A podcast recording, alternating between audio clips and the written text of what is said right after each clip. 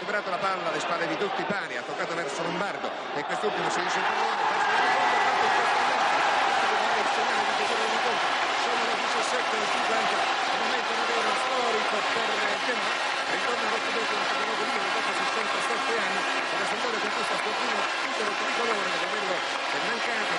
passati, lo avevano sfiorato molte volte. Soltanto oggi l'impresa è riuscita, l'attesa è stata lunga ed è per questo che la gioia del pubblico sandoriano, repressa per tanto tempo è maggiore, esplode con estrema veemenza.